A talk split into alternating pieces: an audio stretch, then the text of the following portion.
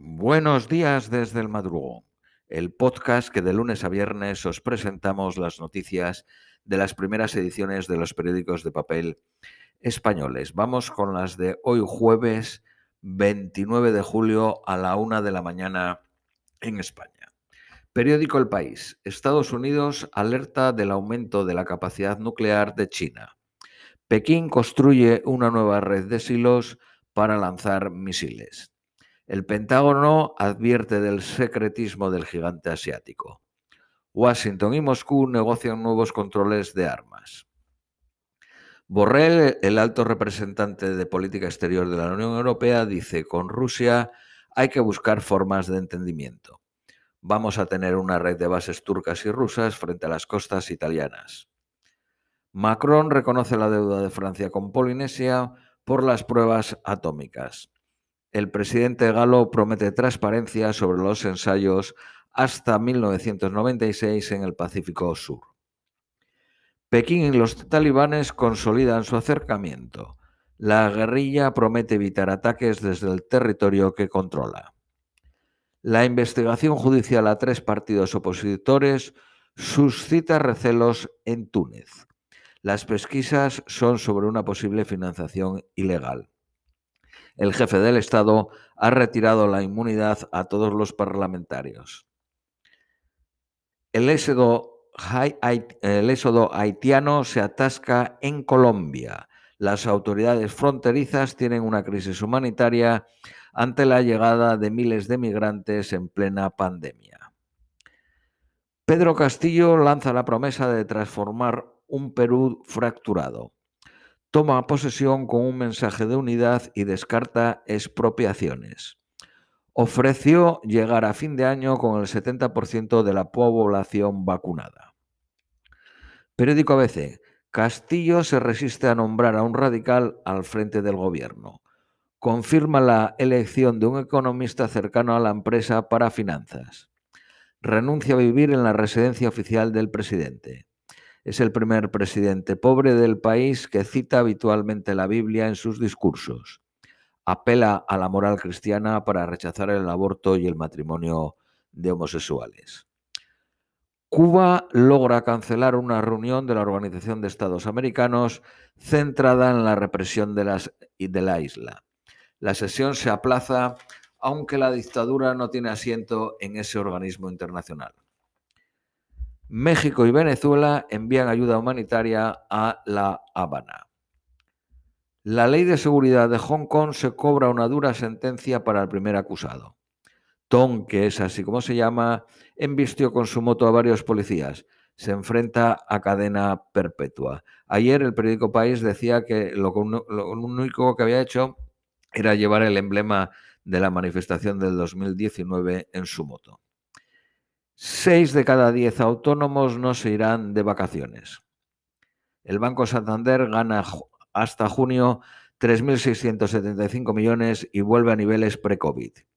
Prevé un dividendo del 40 al 50% del beneficio. Periódico Cinco Días. Telefónica vuelve a crecer en Alemania y Brasil. La empresa de telecomunicación y de televisión Mediaset España dispara los ingresos un 65%. El fondo de inversiones Zimben compra Burger King España por mil millones de euros.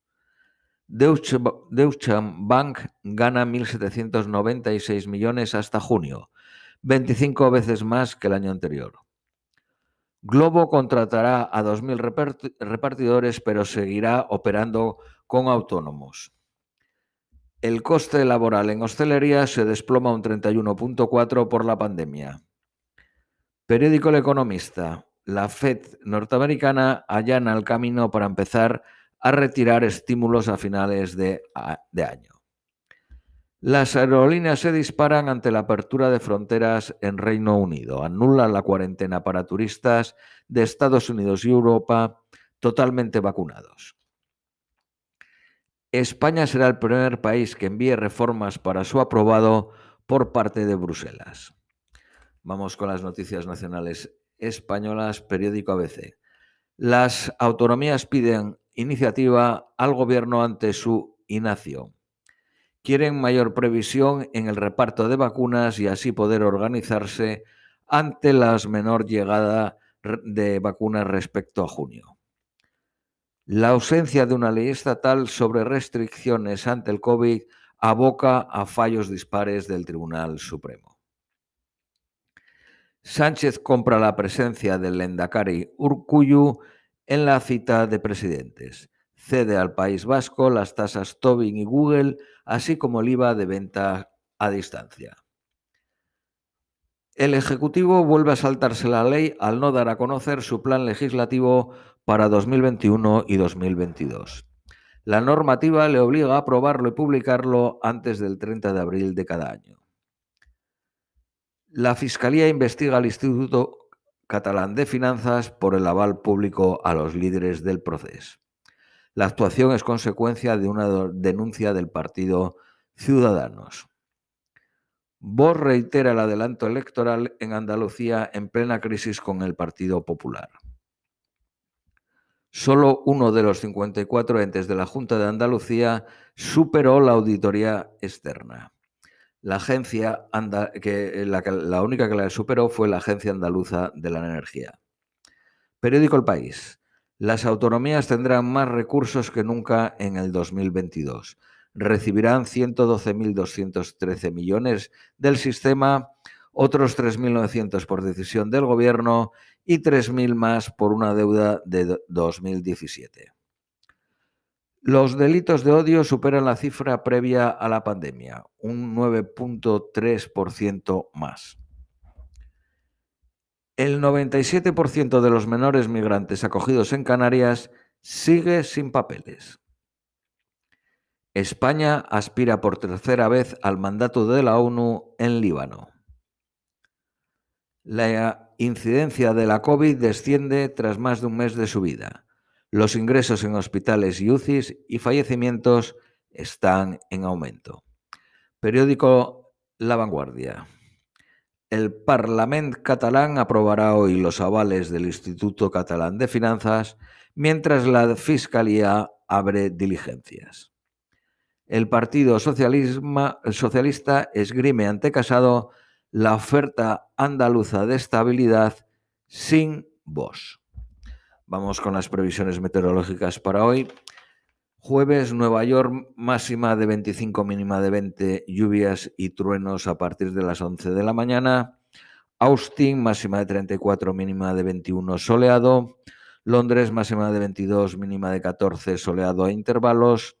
Madrid máxima de 36, mínima de 20, soleado.